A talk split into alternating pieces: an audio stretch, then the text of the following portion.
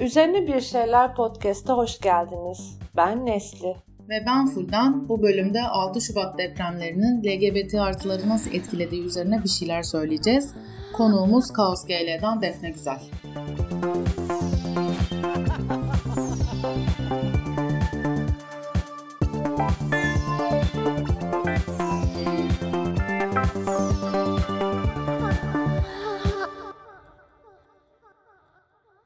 Merhaba herkese.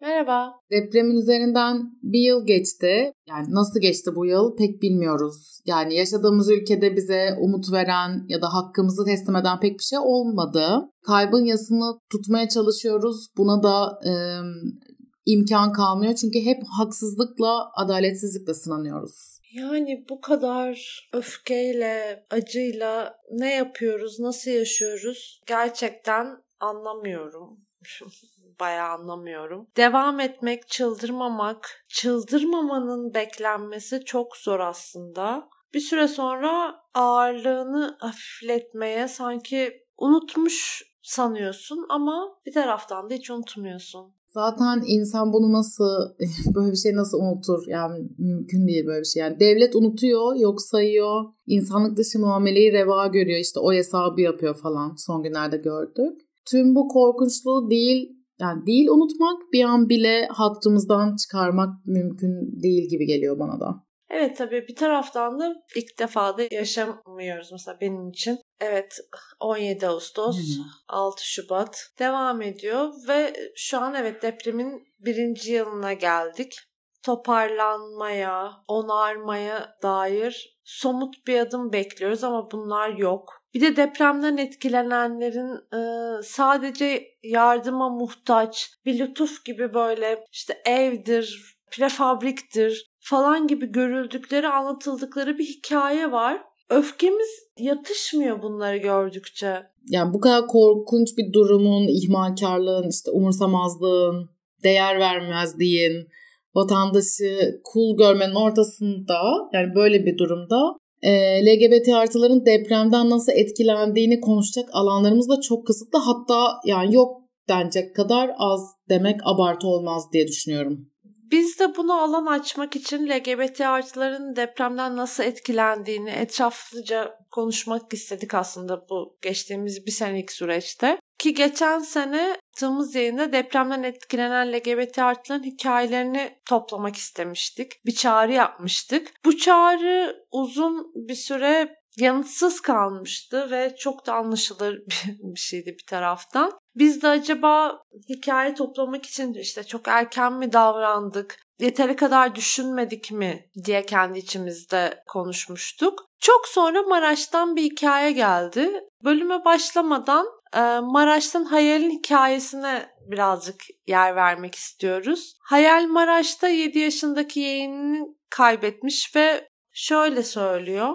O an Lubunya hetero ne olursak olalım hepimiz çaresizdik. Lubunya bir arkadaşım benim gibi panikle ailesini tahliye etmeye çalışıyordu. Bense şoka girmiştim. Yaşıyorduk ama o an Yüz binlerce insan öldüğünden habersizdim. Yalnız bırakıldık, çaresizdik, hiç kimse yoktu. Kıyametin provasıydı sanki. Bu felaket göz göre göre geldi. Yerel yönetimler ve merkezi hükümetler kendi çıkarları ve imar afları üzerine cinayete zemin hazırladı. Bu bir cinayet, kader değil. Deprem öncesi güvenliği olmayan binalar tespit edilseydi bugün bu kadar insan can kaybından ölmemiş olacaktı. Hayal başın sağ olsun. Kaybın için çok üzgünüz ve senin hikayene yer verebildiğimiz için de iyi hissediyoruz. Bir yandan Hayal şunu da yazmış. Kendi kaybının yanında Maraş'taki Lubunyaların sosyalleşme imkanının da kalmadığını söylemiş. Şöyle demiş, birebir okumak gerekirse. Maraş'ta artık Lubunyalar için sosyalleşme imkanları kalmadı. Gay hamamı bir apartmanın altındaydı. O bina yıkılacak. AVM artık yok. Orası genç Lubunyalar için buluşma mekanıydı. Şehirden onlarca LGBT artı göç etti. Hornet'te bile kimse yok gibi. Gaylerin özellikle buluştukları, tanıştıkları park, meydan ve umuma açık yerler artık yok. Çünkü oralara konteynerlar kuruldu esnaflar için. Bazı yerlerde yıkıldı zaten. Cinsel deneyim yaşamak mümkün değil. Şehrin yarısı yıkıldı. Duygularımızı bastırmak ve yas tutmak dışında pek bir şey yapamıyoruz. Bir de güçlü kalmak zorundayız. Şimdi kendi kimliğimize hiç olmadığımız bir zamandayız. Olmaya kalksak da linç yeriz galiba demiş Hayal. Hayal gibi pek çok LGBT artı var depremde kendi ailesini, komşusunu, arkadaşını, sevgisini, kolisini kaybeden ya da anılarını, buluşma alanlarını bulamayan, tanınmaz hale gelen, çocukluk anıları hasar gören, yasını tuttuğuna veda edemeyen, her bir LGBT artının deneyimi inanılmaz farklı ve çok biricik ve çok değerli. Buradan bir kez daha söyleyelim. Lütfen paylaşmak istediğiniz bir şey olursa hazır hissettiğinizde biz buradayız ve sizin sözünüzü söylemeye hazırız. Ee, bu bölümde de LGBT artıların depremden nasıl etkilendiğini aktarmaya çalışacağız. Daha etraflıca bir yerden bunu konuşmaya başlayacağız. Hayalin hikayesiyle girdik konuya ama hayal gibi pek çok insanın hikayesi var. O yüzden de Kaos G'lerin yayımladığı 6 Şubat depremlerinin LGBT artılara etkisi raporunu konu etmek istedik ve bu raporu hazırlayan Defne Güzel'i konuk ediyoruz. Hoş geldin Defne. Merhabalar, hoş bulduk. Depremin üzerinden bir yıl geçmiş olmasına rağmen deprem bölgesinde bir toparlanma ya da hayat şartlarında bir düzelmeden bahsetmemiz ne yazık ki bu süreçte zor. Barınma başta olmak üzere pek çok sorun devam ediyor. İnsanlar kışı e, çadırlarda, konteynerlarda geçiriyor. Bir şekilde bölgeden çıkmış olanlar gittikleri şehirlerde de bir taraftan işsizlikle, ekonomik krizle baş etmek zorunda. LGBT artılar ise bütün bunlarla birlikte kendi yönelimleri ve kimliklerinden dolayı daha derin bir ayrımcılıkla karşılaşıyorlar. LGBT artıların deprem sonrasında ihtiyaçlarını karşılamak, LGBT artıların ihtiyaçlarının neler olduğunu konuşmak bu süreç içerisinde çok ekstra bir durum haline geldi. Durun şimdi sırası mı denildi bu süreç içerisinde ve hani bu deprem Hani hepimizin ortak başka başka dertleri var. Hani sizin Lubunya olmanızla ne tarzda bir alakası olabilir gibi bir hikayeler ortaya çıktı. Ama aksine evet Lubunya olmamızın bizim ekstra ihtiyacımız olan şeyler olduğunu ortaya koyduk ve sizin yaptığınız bu raporda da buna dair şeyleri gördük ve şunu sorabiliriz. LGBT artıların neden özel ihtiyaçları vardır? Teşekkürler bu arada beni e, ikinci kere davet ettiğiniz için buraya. Önce şey söyleyerek başlamak isterim. 6 Şubat depremlerinde geçtiğimiz yıl yakınlarını kaybeden herkese başsağlığı dilemek isterim ve kayıpları olan herkese sabır dilemek isterim. 6 Şubat depremlerinin meydana gelmesinin ardından aslında ilk olarak söyleyebileceğim şey bir bilgi yığınıyla karşı karşıya kaldık hepimiz. Doğru veya yanlış çok fazla bilgi, destek talebi etrafta dolaşıyordu bir kere. Bu bilgiler ya da destek talepleri çoğu zaman LGBT artılar için maalesef kapsayıcı değildi öncelikle. E, ya da örneğin LGBT artılar erişebilse de mülteci LGBT artılar erişemiyorlardı. İşin özü sağlık hizmetlerine erişim, yeterli barınma imkanı, istihdam, eğitim, sosyal güvenlik, bilgiye ve adalete erişim depremden etkilenen LGBT artılar için aslında krize döndü. Çoklu ayrımcılıklar yaşandı.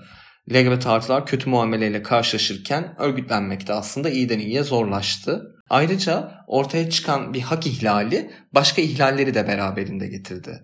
Örneğin mülteci LGBT artılar yalnızca hem mülteci olmaları hem de LGBT artı olmaları üzerinden çoklu ayrımcılığa uğratılmadılar. Aynı zamanda bulundukları şehrin dışında başka bir şehrin hastanesine gitmek istediklerinde yol izni sebebiyle hem seyahat özgürlükleri ihlal edildi hem de sağlığa erişim hakları ihlal edildi.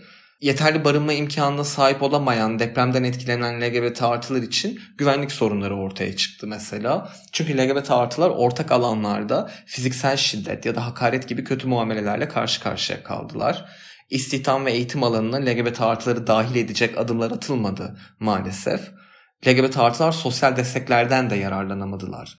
Dolayısıyla yeterli bir yaşam düzeyi de oluşturamadılar kendilerine. En önemli hususlardan biri de aslında sivil toplum örgütlerinin önüne getirilen bağış ve yardım toplama kısıtlamaları sivil toplum örgütlerinin bu alanda kullanabileceği kaynağı yaratmasının da aslında önüne geçti. Ee, hazırladığımız rapor deprem bölgesinde kalan ya da deprem bölgesinden ayrılıp başka şehirlere giden LGBT artıların insan hakları bakımından karşılaştıkları ihlalleri ortaya koyuyor aslında.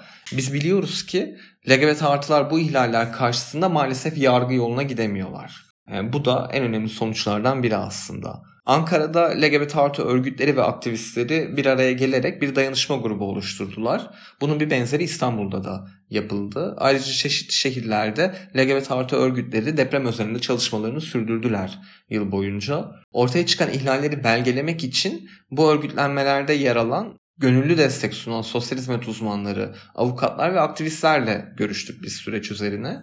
Destek sunanlar bilgi kirliliği sebebiyle aslında daha en başında söylediğim sosyal medyada öne çıkan destek bilgilerini teyit etmek zorunda kaldılar. Bu aslında başlı başına bir iş yüküydü. Çünkü kimi destekler LGBT artıları maalesef kapsamıyordu. Hatta çoğu destekler LGBT artıları kapsamıyordu. LGBT artı hak sahipleri psikososyal destek hizmetlerine erişemediler. Tam da bu sebepten dolayı. Psikososyal destek hizmetlerinde ayrımcılığın olmaması ve hizmet sunan uzmanların LGBT artılarla çalışma deneyiminin olması oldukça önemli. Dolayısıyla bu destek elbette LGBT artı örgütleri üzerinden sürdü. E, sizin de bildiğiniz gibi kamp ve yerleşim alanlarına LGBT artılar alınmak istenmedi. Buralarda hakaret ve şiddet baş gösterdi. Depremden etkilenen LGBT artılar bu deprem sizin yüzünüzden oluyor cümlelerini işittiler. Dolayısıyla toplu yaşam alanlarından da kaçındılar aslında. Yani ısınmak için yakılan ateşin başına dahi gidemeyenler oldu. Hasar almış evlerde yaşamaya zorlandılar.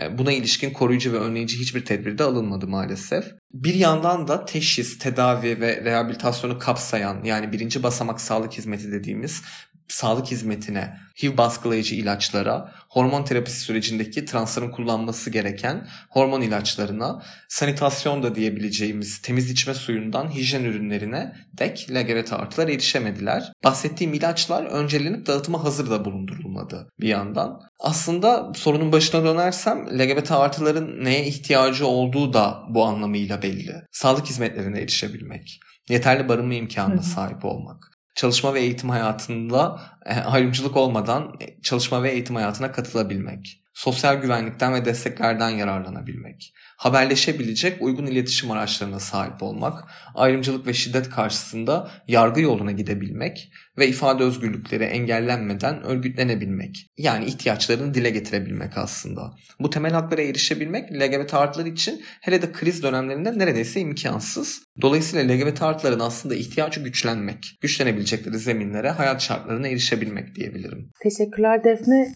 Zaten raporun bir üst başlığı var. Bu konu her zaman kriz diye. Pek çok kriz döneminde LGBT artıların temel hakları, temel ihtiyaçlarına erişemediğini biliyoruz ama 6 Şubat depremlerinde bunu belki de çok yoğun, çok yıkıcı bir şekilde yaşadık.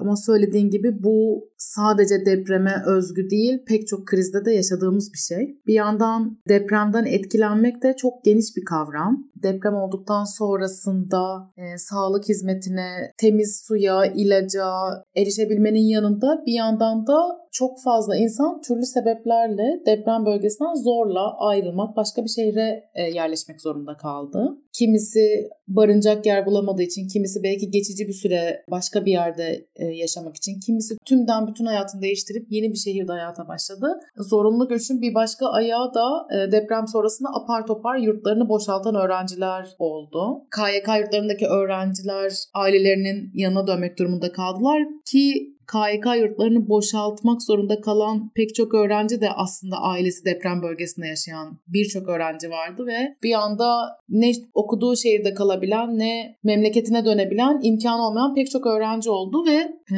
bu durum, bu zorunlu göç LGBT artılar için ayrı zorlukları beraberinde getirdi. Tıpkı pandemide olduğu gibi pek çok Lubunya ve kadın evlere hapsoldu. Belki birçoğu daha önce hiç tanımadığı evlere alışmaya çalıştı. Kendisini saklamak, uyum sürecini yarıda bırakmak gibi gibi şeyler yaşadı. Siz raporu hazırlarken deprem sonrasında yaşanan zorunlu göçe ilişkin nelerle karşılaştınız? Hangi bulguları gördünüz? Şöyle İstanbul ve Ankara gibi büyük şehirler aslında oldukça fazla göç aldılar.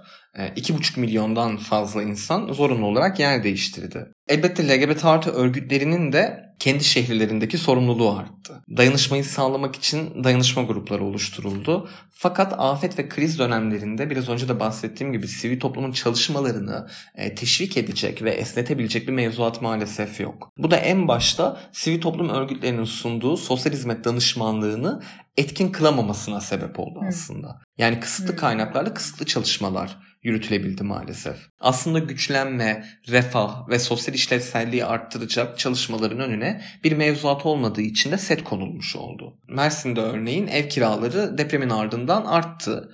Ev tutulamaz hale geldi aslında Mersin'de. Göç eden LGBT artıların eğitime ve istihdama katılımı için pozitif hiçbir aksiyon alınmadı. Halbuki eğitim de istihdam da aslında kendi başlarına yalnızca bir hak değiller bir yandan. Diğer haklar için de e, oldukça etkinleştiriciler. Yani çalışamayan LGBT artılar e, maalesef yeterli yaşam standartlarına da erişemediler örneğin. Yeterli yaşam standartlarını kendileri için oluşturamadılar. E, mülteci LGBT artılar göç süreçleri etkilenmesin diye adalete erişmekten, yargıya ulaşmaktan çekindiler. E, sizin de söylediğiniz gibi aile evine dönmek e, çoğu LGBT artı için oldukça zorlayıcı bir süreç bir yandan. Çünkü güvensiz bir ortamda kalmak istemedikleri için başka güvensiz bir ortama geçmek zorunda kalanlar oldu aslında. Yani aile evine. Aile evine dönenler kurtulmaya çalıştıkları şiddetle yeniden baş başa kaldılar.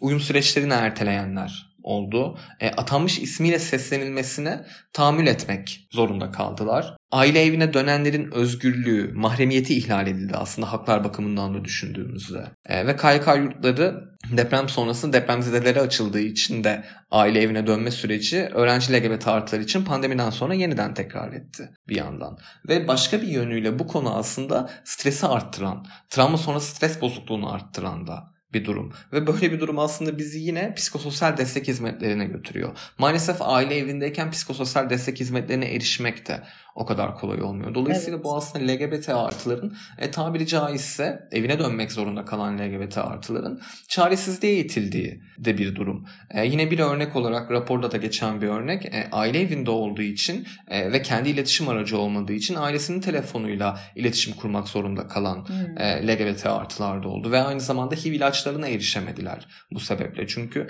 HIV ilaçlarının mahremiyetini yani HIV durumunun daha doğrusu mahremiyetini aile evinde e, sağlayamamak olmamaktan da çekindiler. Aslında yani bir yönüyle çok krizleri bir araya getiren bir süreç oldu bu. Defne bu bahsettiğin yani rapor hazırlarken de ulaştığınız bulguların birçoğunu yanı başımızda da gördük yani deprem dolayısıyla şehir değiştirmek zorunda kalan, aile yanına dönmek zorunda kalan pek çok LGBT artının eşimiz, dostumuz, arkadaşımız, tanıdığımız olan ya da kendi kaybının yasını tutmakta bile zorlanan pek çok LGBT artı arkadaşımız oldu. Ee, ya bu söylediklerin böyle raporda yazan bir çerçeveden öte tanıdığım insanlar da olduğu için dinlerken benim kalbime ayrı bir yerden de acıttı diyeyim. E, çünkü bir senedir etrafımızda gördüğümüz depremden etkilenen pek çok LGBT artının yaşadıklarına da ışık tutuyor rapor.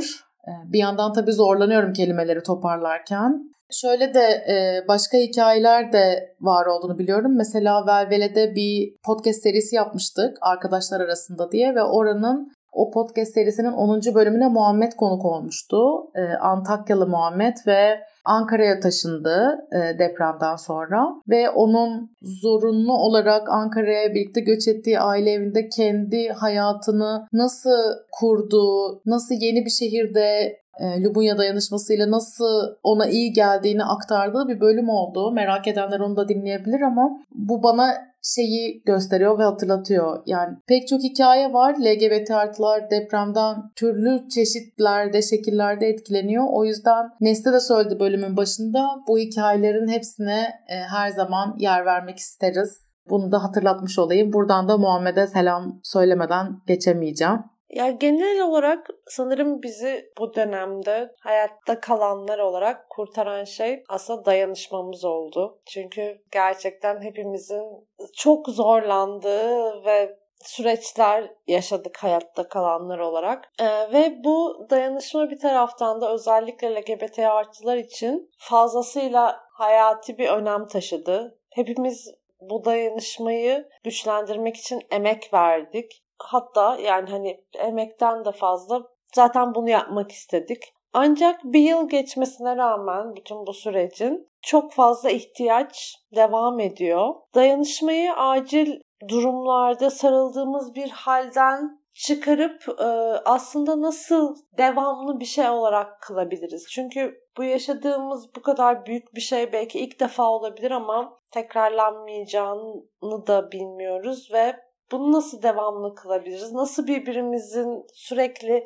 yanında olup elinden tutup kaldırabiliriz ya da birbirimizi kaldırabiliriz yani hani ben onu o beni. Belki en son kapatmadan da bundan birazcık bahsedebiliriz. Bu çok güzel bir soru bu arada. Teşekkür ederim. E, ve ben de Muhammed'e selam göndermek isterim. Çünkü e, yani böyle acı bir olayın ardından tanışmış olsak da e, iyi ki tanışmış, iyi ki hayatıma girmiş dediğim kişilerden biri Muhammed.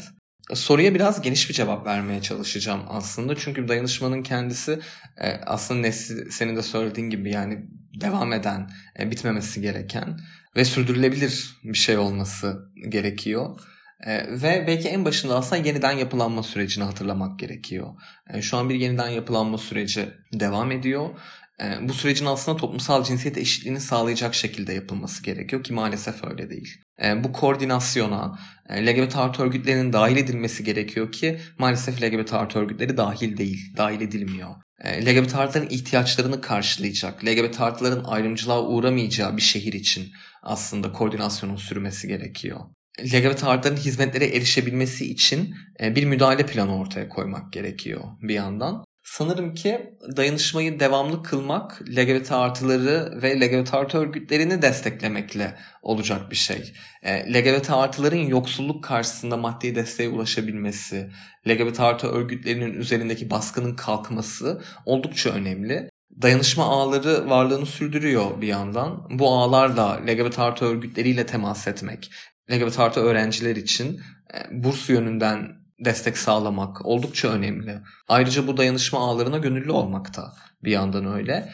Aslında e, Fulden şey söylemişti raporun üst başlığını bu konu her zaman kriz diye.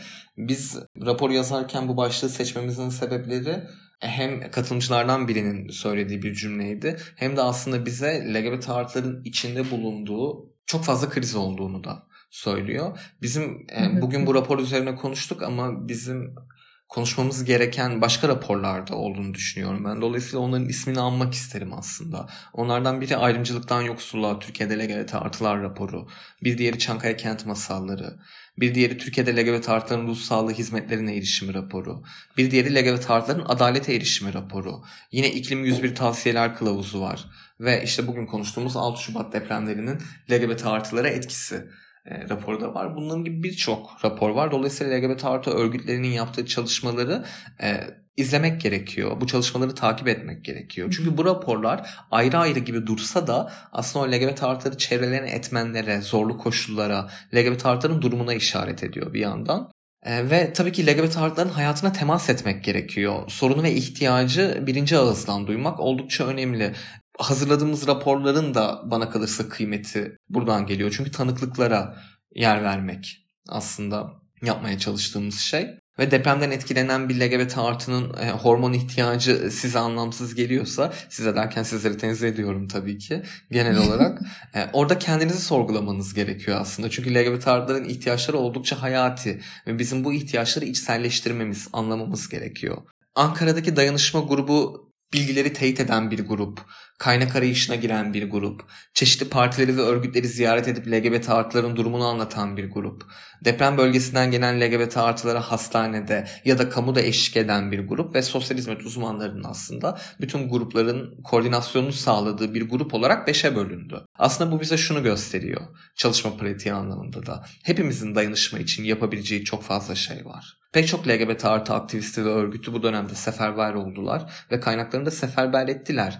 Dayanışmayı sürdürmek bu yüzden evimizi kiralamaktan, kitaplarımızı paylaşmaya, sahibi olduğumuz iş yerinde LGBT artıları istihdam etmekten, çalıştığımız iş yerinin iş yeri politikalarını LGBT artı kapsayıcı hale getirmeye kadar aslında pek çok alanı içeriyor. Dolayısıyla bizim meseleyi bütünlükte düşünmemiz ve çok fazla bakış açısıyla beraber düşünmemiz gerekiyor. Böyle düşündüğümüzde yapacak birçok şey olduğunu, yapabileceğimiz birçok şey olduğunu düşünüyorum ben. Son olarak şey söylemek isterim tabii ki. En önemlisi belki de LGBT artıların örgütlenme ve ifade özgürlüğü önünde ciddi tehditler var. Tam içinde bulunduğumuz dönemde. Yani bu tehditlere ses çıkarmak gerekiyor diyeyim.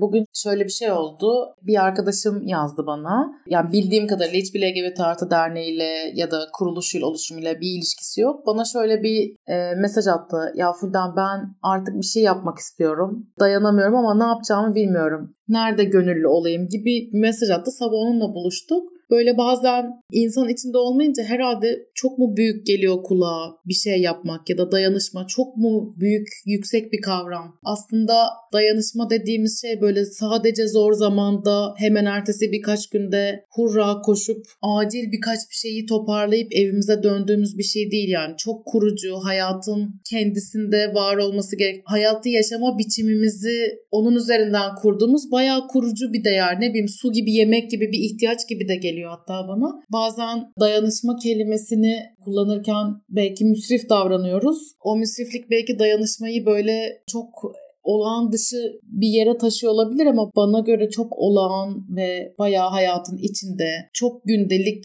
de bir pratik aslında. Ben de bunları söylemek istedim kapatırken. Aynen öyle ya. Aslında gerçekten sokakta yan yana yürürken bir şeye aynı şekilde göz devirirken aynı dayanışmayı kuruyoruz ama her zaman bunun o olduğunu farkında olmuyoruz. Deprem gibi olaylar bizleri bazı şeylere dair çok daha fazla bir araya getirebiliyor. Öyle. Defne teşekkürler bize katıldığın için bu bölümde. Yani bu bölümü birazcık hani üzerine konuşmayı bile e, çok başaramadığımız bir konuda yani depremden LGBT artıların nasıl etkilendiğini konuşma alanı sağlamaya çalıştık. Bu alanda çok kıymetli olduğunu düşünüyoruz. Gelip hem rapordan bulgularla hem yönlendirmelerinle bize katkı sağladığın için çok teşekkürler. Rica ederim. Beni çağırdığınız için ben teşekkür ederim. Başka eklemek isteyeceğim bir şey yoksa bölümü yavaştan kapatabiliriz. Yeni bölüm bir sonraki hafta Cuma günü yine 20.00'da. Yeni bölüme dek görüşürüz. görüşürüz.